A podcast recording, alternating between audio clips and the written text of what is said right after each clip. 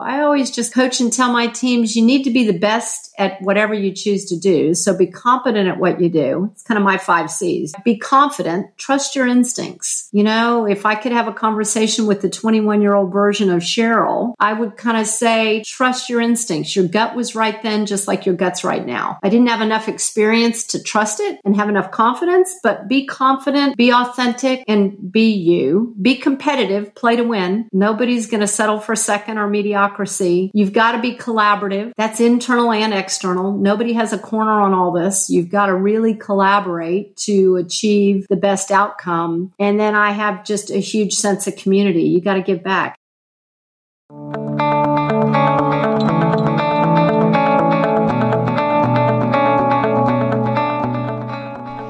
Welcome to season two of the Tech Sales Insights podcast. I'm David Nour, your co host. Let me ask you what lessons have you learned from the global pandemic? How is the nature of technology sales evolving in your organization? And what new skills and traits will enable you, your team, and your organization to remain relevant? These are just some of the conversations the sales community founder, Randy Seidl, and I have each week with fabulous guests this coming year. This podcast and the sales community is all about your transformation to a more data savvy selling pro, given the expedited trends of working from anywhere, more sophisticated remote selling, and increased reliance by the entire sales organization on digital ecosystems. Join us each week as we explore digital skills, a relationship first focus, and a personal brand committed to exceptional experiences. Randy and I will interview sales professionals, managers, and leaders on how they're thinking and leading differently in the tech sales evolution. So let's get started.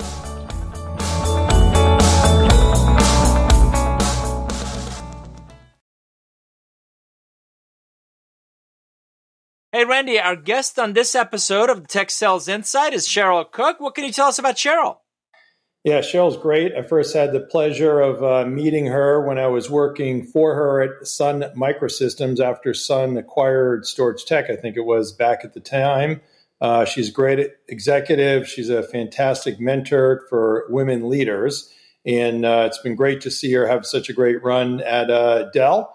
And uh, she's also, which is a little bit of a negative, but, you know, a University of Florida Gator fan. But uh, I think she's got more bragging rights than I do these days.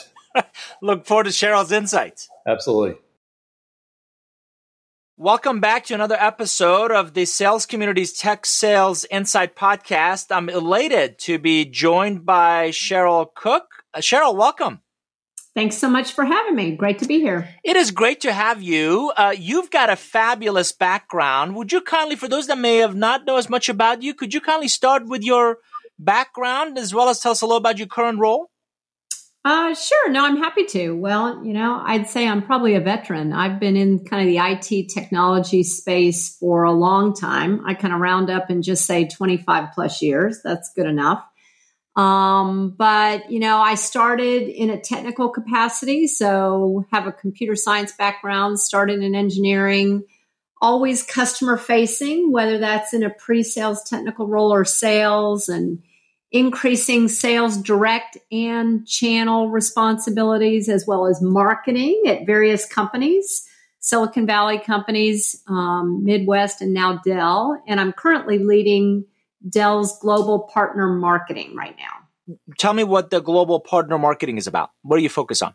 Yeah, sure. Well, you might be familiar with, you know, companies and integrators and global alliance partners that would resell Dell technology and the breadth of our portfolios. So it's kind of the indirect side of Dell's business.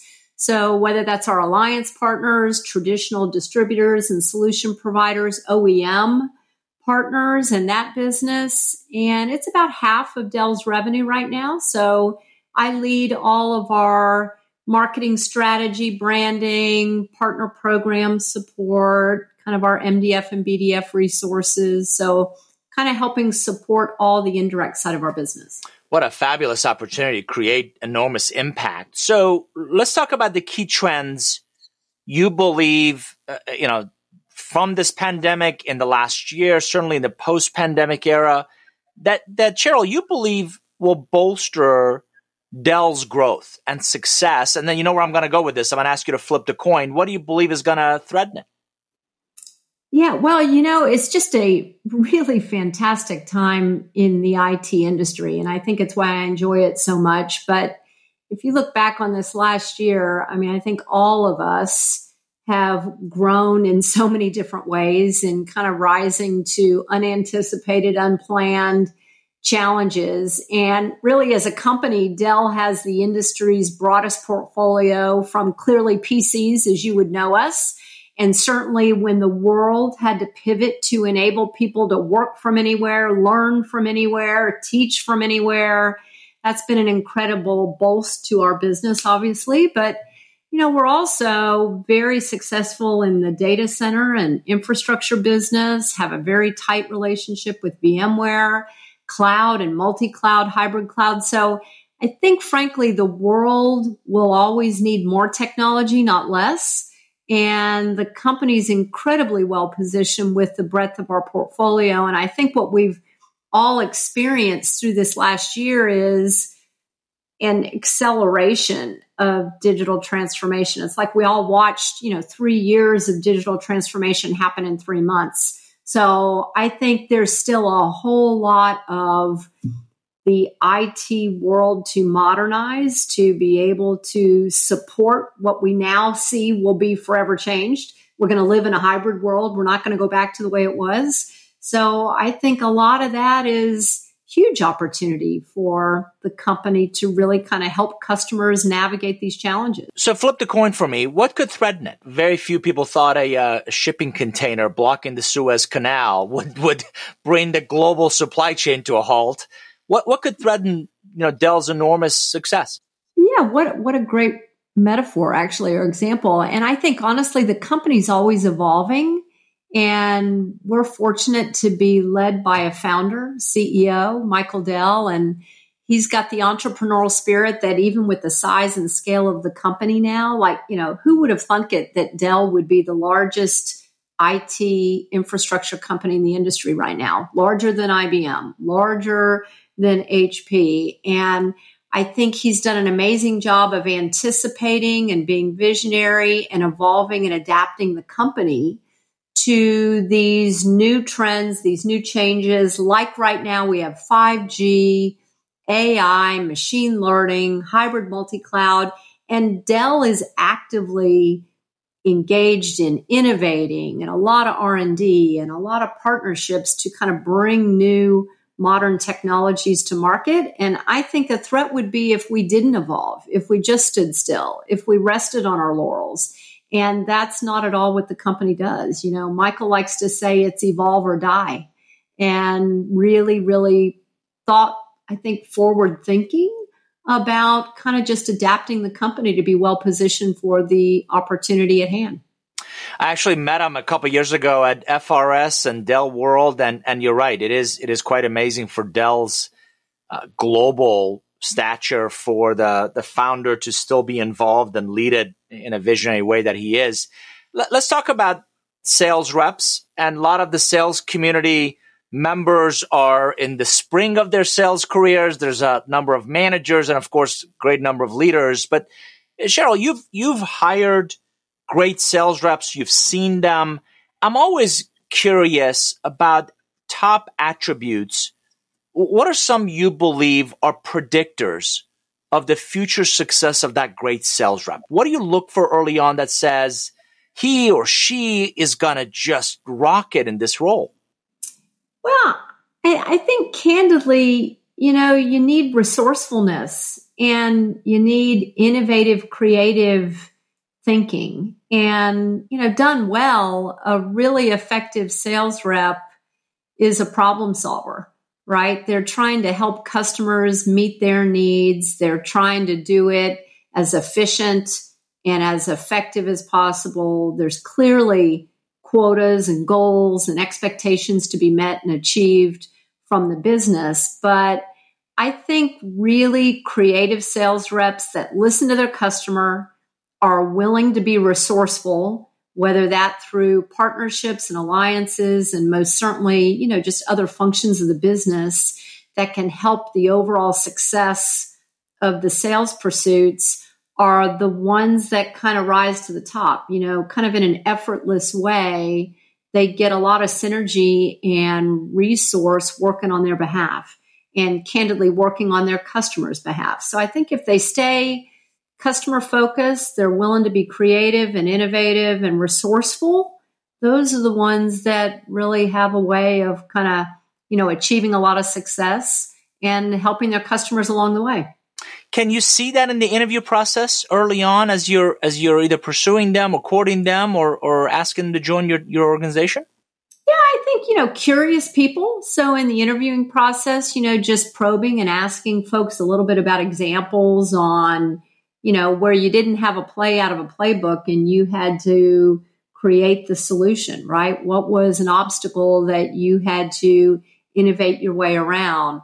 How curious and resourceful were you to try and pull upon areas of the company or the business that could help you achieve that? And I think, you know, when you talk through a conversation with people where they can exhibit examples as opposed to somebody who plays it safe all the time and just swims in the shallow end of the pool and doesn't really make a few waves, you know, you're going to maybe get to the other end, but you're not going to be a pace setter. You're not going to be one that breaks records. You know what I mean? So I, I think you can kind of tease that out a little bit in a discussion. How would your response change if I asked you about sales managers or leaders? Well, I think a leader's role, one, you want to be intuitive and people centric to be able to attract talent, hire the kind of skills and characteristics I kind of just said, but you've got to really be able to influence through others. You've got to find a way to empower and enable and motivate others. So it's less about micromanagement and your personal athleticism to go do it for them. You need to be able to elevate and function and operate through them. So I think good leaders find a way to be really articulate at the vision or the goal or the strategy. They are very articulate around success metrics. What do we measure to ensure we're on track and on progress? And then what do they do to empower and enable the environment for the individual to be able to step up? Rather than just keeping it so confined that you don't allow any kind of creativity, innovation. And so I think leaders need to be able to influence and motivate and empower through others.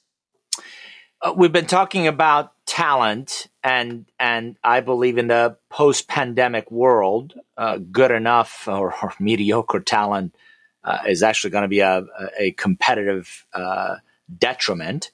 So, do you believe attracting, developing, retaining this great talent has become more difficult through this pandemic or less because companies are no longer bound by geographic boundaries? I can kind of see two sides to the coin. I'm an optimist by nature. So, I actually think in so many ways it's going to help us increase the candidate pool with which to draw upon. And I happen to be a big advocate for underrepresented, you know, communities and classes and women and gender diversities. Like, how do we just get more inclusiveness in our workforce and in our teams? And I think in this new reality, you can now really cast your net a lot wider and we're less limited by geographic, you know, constraints on how we can increase our candidate pool. So, to the positive, I actually think we're going to be able to reach and attract and identify a much more diverse, both geographically as well as everything else I said, candidate pool to pull upon. So I think that's going to be a positive. I think we're all learning to be more agile in this work from anywhere, work remote environment. And in so many ways, while we've been apart, we've actually never been more connected. So I think that's going to help to the candidates benefit. I think they are going to be quite selective.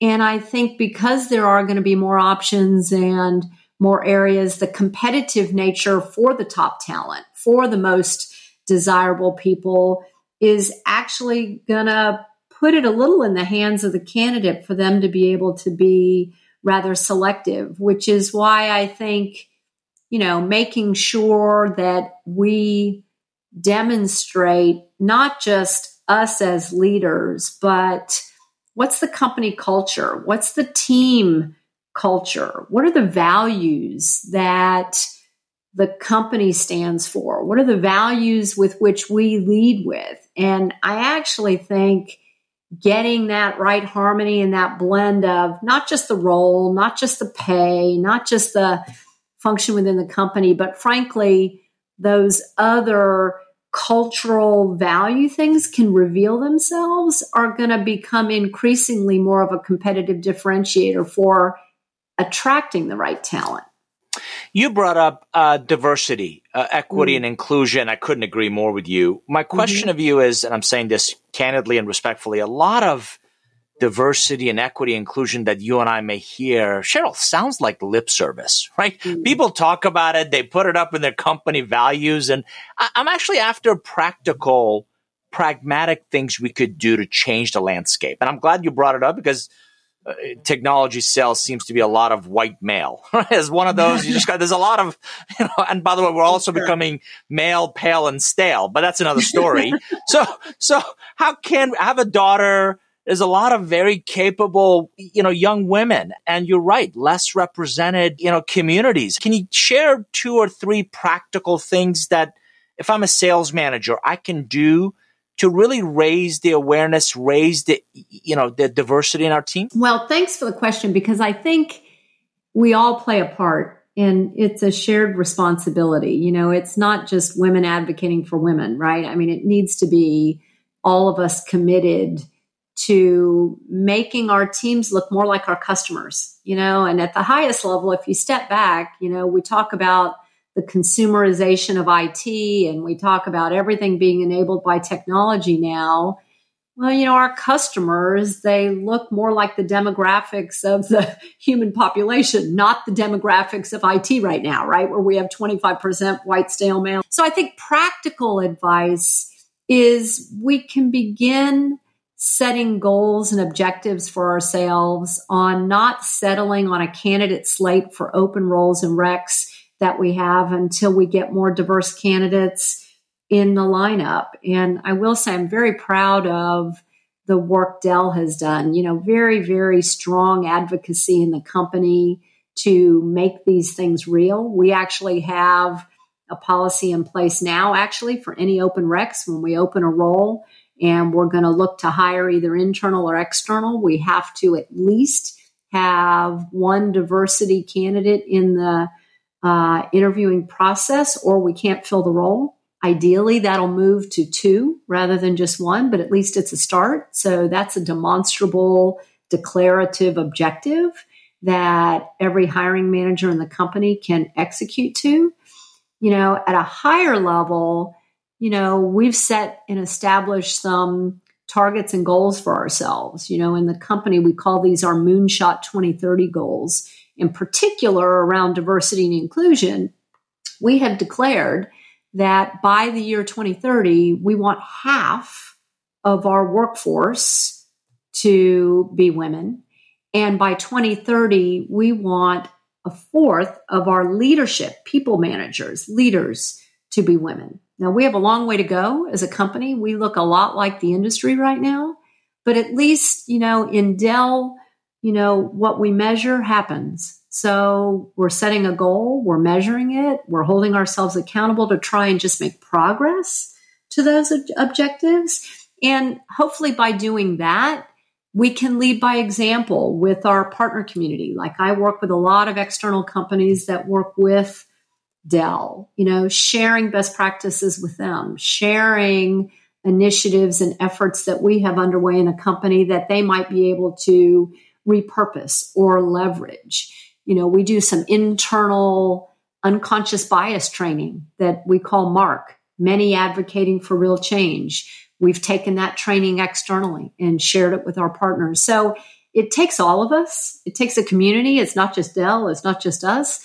So I think just really in practical measures, as you asked, it's it's doing a few of those things, but holding ourselves accountable to kind of lead by example. Love the uh, Moonshot 2030 idea. Can you share one or two of the others? Yeah, so that was a little bit about diversity and inclusion. We have initiatives around sustainability, obviously, and what we want to do to help the planet and how much of our you know, packaging will be recyclable, how much we're actually making. We just launched one of our newest laptops that we brought to market that was built completely out of, you know, tree recyclable products and plastics. So really just trying to ensure that whether it's impacting lives, whether that's through helping close the digital divide around education or bringing capabilities around healthcare and medicine to underserved parts of the world, sustainability, diversity and inclusion. It's really, you know, a company of our size has an obligation and a responsibility to do so. So we're actively engaged through our supply chain, through the, as I said, the building of our products, to the packaging of our products, to the way we ship materials, to smart and clean batteries and power supplies on just playing our role and doing our part. What a fabulous rallying cry to get behind, right? So I think it just gets everybody on the same page of we have to evolve to remain relevant. Talking about evolution, I'm going to date myself, Cheryl. Rev Ops was not a thing when I was selling, right? It was like, here's a sheet with a whole bunch of names. Good luck. So what's your perspective on Rev Ops and its impact on really profitable, you know, go to market and revenue growth? Well, I think it's in, in some ways it's just a natural evolution of our business processes and our functional roles needing to come closer together and collaborate more for the ultimate customer experience. I mean, at the end of the day, uh, our customers and prospects buyer journey has materially changed. And when you look at that buyer journey and you look at, you know, we're in the business of kind of advocating and selling digital transformation. I think this is an example where the business is having to align and drink a little of our own champagne on how to be data and insights driven. How can I collapse some of the traditional silos in the business to get faster, more responsive, more relevant insights and information across sales, marketing, operations, even product management and pricing so that we can ultimately meet and exceed the customer's expectations. And if you look at any of the data and the statistics now, all of us, because of this consumerization of IT, we all come home and we shop on Amazon. And we have an Amazon like experience that candidly we want even in our B2B lives. So I think this notion of RevOps is really more in response to that and a reflection of how do we get more responsive in the business? How do I break down some traditional silos between functions in the company? How do I integrate more horizontally? with an outside in perspective that can be data driven, insights informed, automated where possible, so that the overall response and experience our customer has is highly relevant and personalized to our customer. Every customer wants to feel like, wow, they get me. They get it. They know what I need. They've anticipated.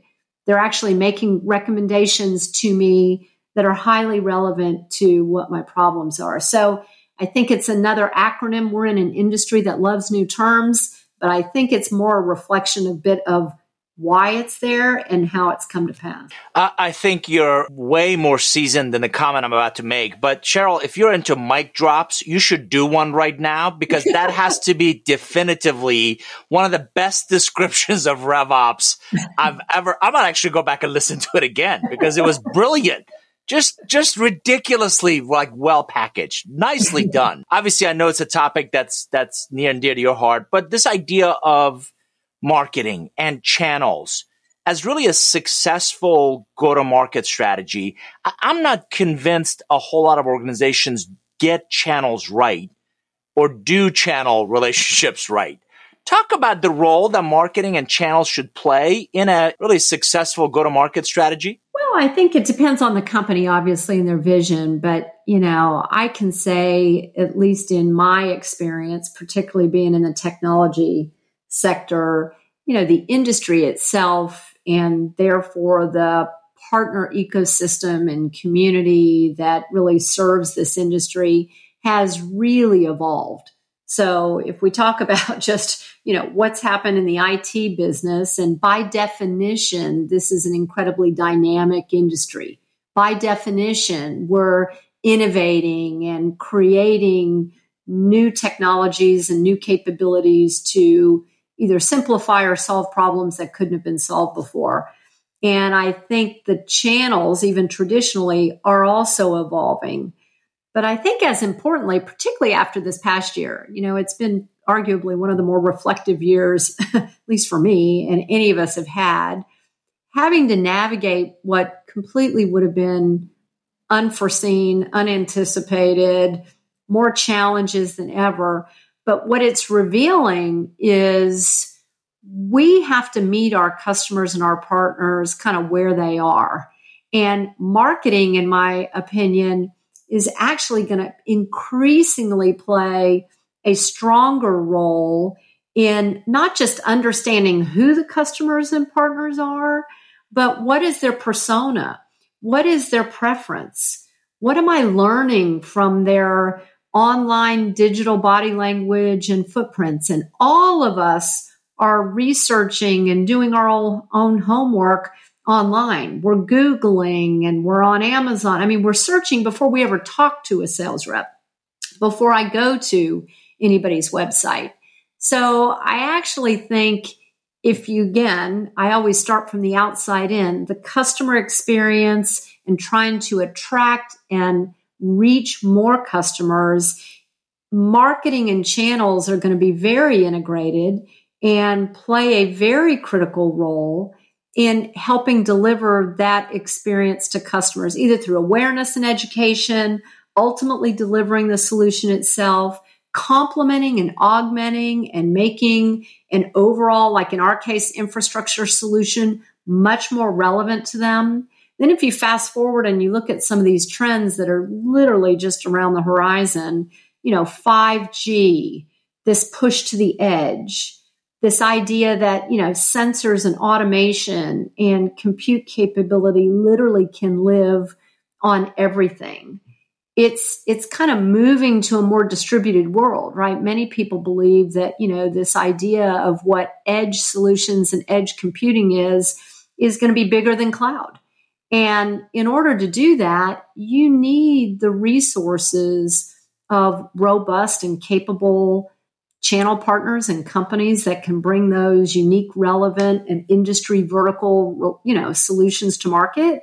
And then I think on the marketing side, it's increasingly digital. It's how do I just drive that overall awareness and be just more in tune to the preferences that my customers are looking for so that we can give them the experience they want. So I think more strategic than ever. And done well, even with some of the digital marketing and automation capabilities we have today. And I've got a strong sales background and just been doing marketing here for the last three or four years.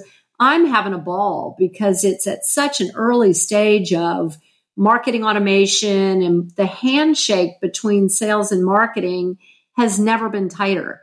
And I just think digital marketing done well makes a much more productive sales force your sellers are more productive. They're engaging with their customers around the right topics at the right time where they are. To build on that, do you believe you're a more competent, capable CRO if you've spent some time with marketing or you have a, a, a tight relationship with marketing, understand their challenges and, and opportunities? I absolutely do. And I think looking forward with the increased digital and automation capabilities in marketing. And again, it needs to be data driven and insights oriented.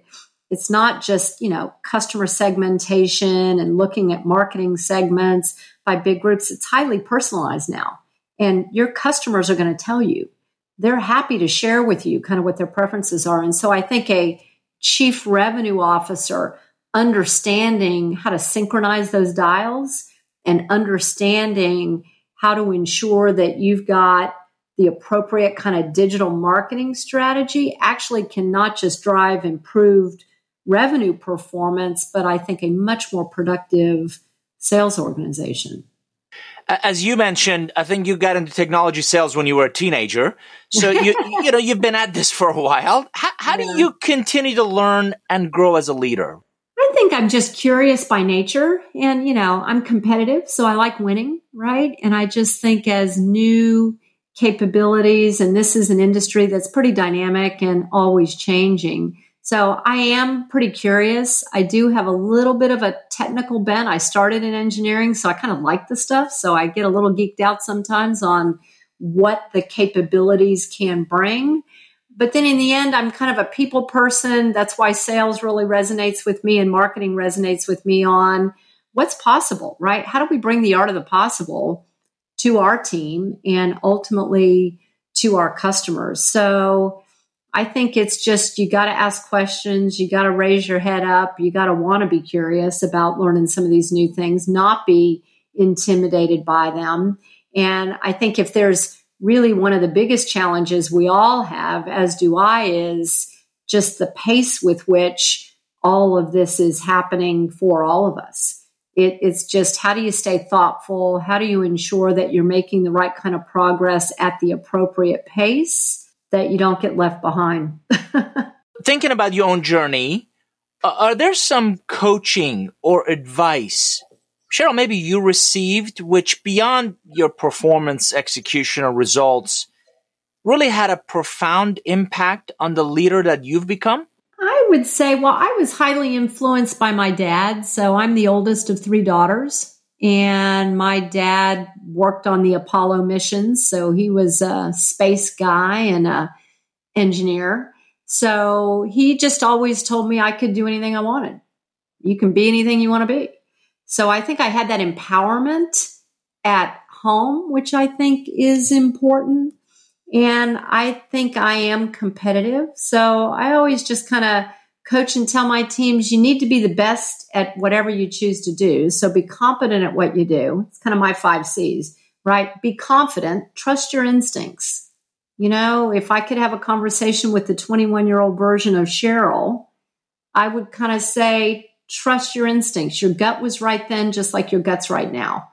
I didn't have enough experience to trust it and have enough confidence, but be confident, be authentic, and be you. Be competitive, play to win. Nobody's going to settle for second or mediocrity. You've got to be collaborative. That's internal and external. Nobody has a corner on all this. You've got to really collaborate to achieve the best outcome. And then I have just a huge sense of community. You got to give back.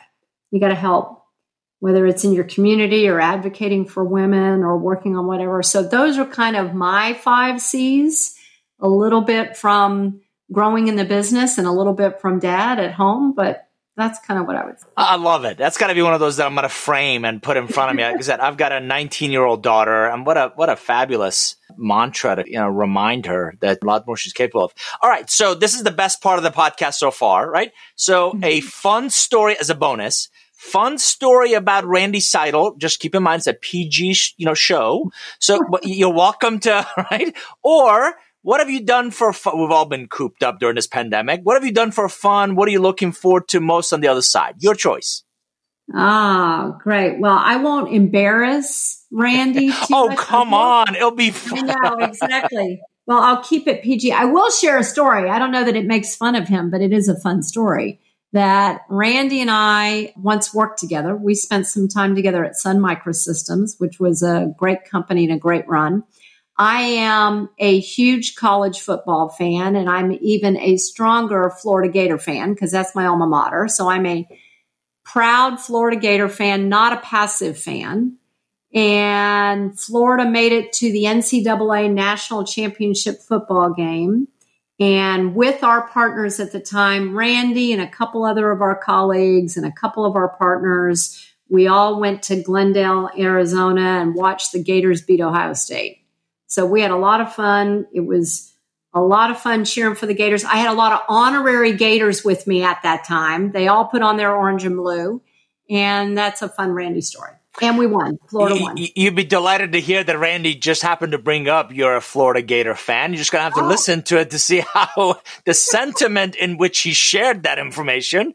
But, uh, uh, Cheryl, you've been you've been delightful. So for our audience, uh, you've been listening to Cheryl Cook, arguably one of the the most seasoned executives we've had on the Tech Sales Insights. Great background leading the global partner marketing at Dell. Uh, Cheryl, what's the best way for our audience to learn more about your team and your work? Great. Well, go to our website. We've also got, you know, a women's partner network on our LinkedIn page. You can go to the Dell.com and just reach out via email if need be. But happy to have spent some time with you. Thanks so much. Perfect. Thank you again for being our guest.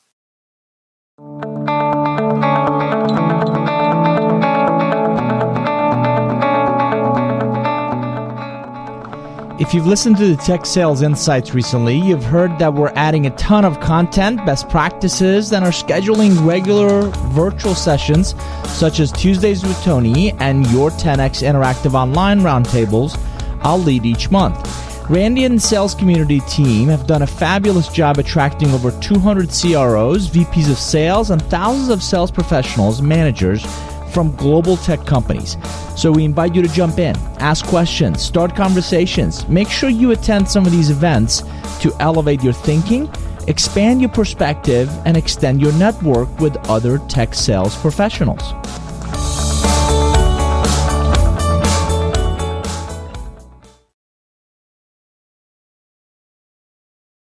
I hope you enjoyed this conversation with Cheryl Cook of Dell. Uh, really intrigued by, and I was impressed by just the breadth and depth of the experiences she brings now to the global partner marketing role. So this is the Nour summary notes. Hopefully in three minutes or less, I can summarize some key ideas in this podcast episode for you. Number one, uh, really appreciated her comments around predictors of great sales reps, right? Resourceful creative thinking, problem solvers, efficient and effective, right? Curious, customer centric. If you're not making time for reflection on your own skills, on your own knowledge, on your own capabilities, is a missed opportunity. I still meet senior executives who don't make time to think about at their level their brand. And I think that idea is just as relevant to frontline sales reps as it is to channel reps as it is to managers and leaders, right? And senior executives, right? So, what are you doing to really think about? And if you don't have some of those, if, you become the CEO of your own learning and growth, and sales community is perfect for that. It's all about learning. It's all about growing. None of us have enough runway to make all these mistakes ourselves. So learning and growing through others goes a long way. Um, I'm really curious about their Moonshot 2030 set of goals, right? So uh, Cheryl talked about their diversity and inclusion. She talked a lot about, you know, sustainability. Um, it is great to have a rallying cry as an organization.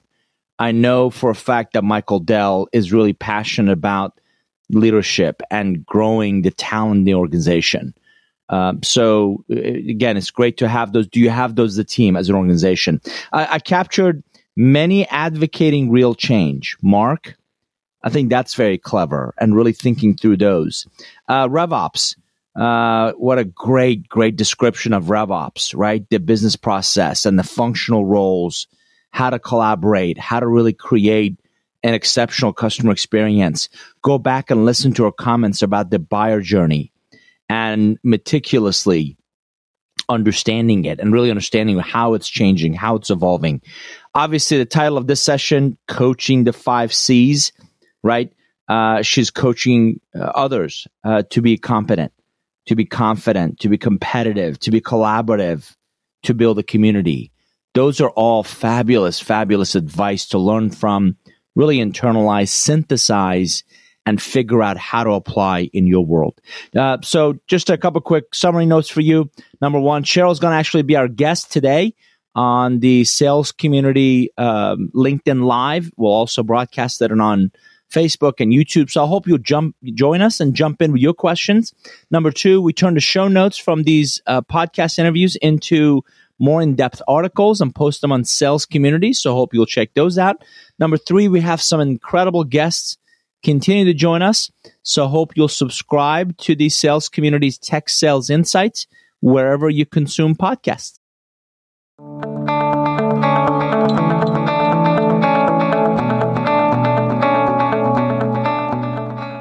Randy Seidl and I had so much fun that we're back for season two. We're so thankful for our listeners on the Tech Sales Insights podcast and want to keep producing great content you want to hear.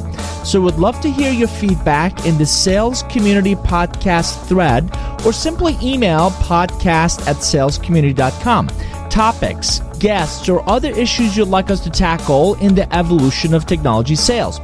We try to create follow up opportunities to engage each weekly guest with an Ask Me Anything AMA live stream interview, links to articles featuring our guests, and other resources we think you can learn from and grow through.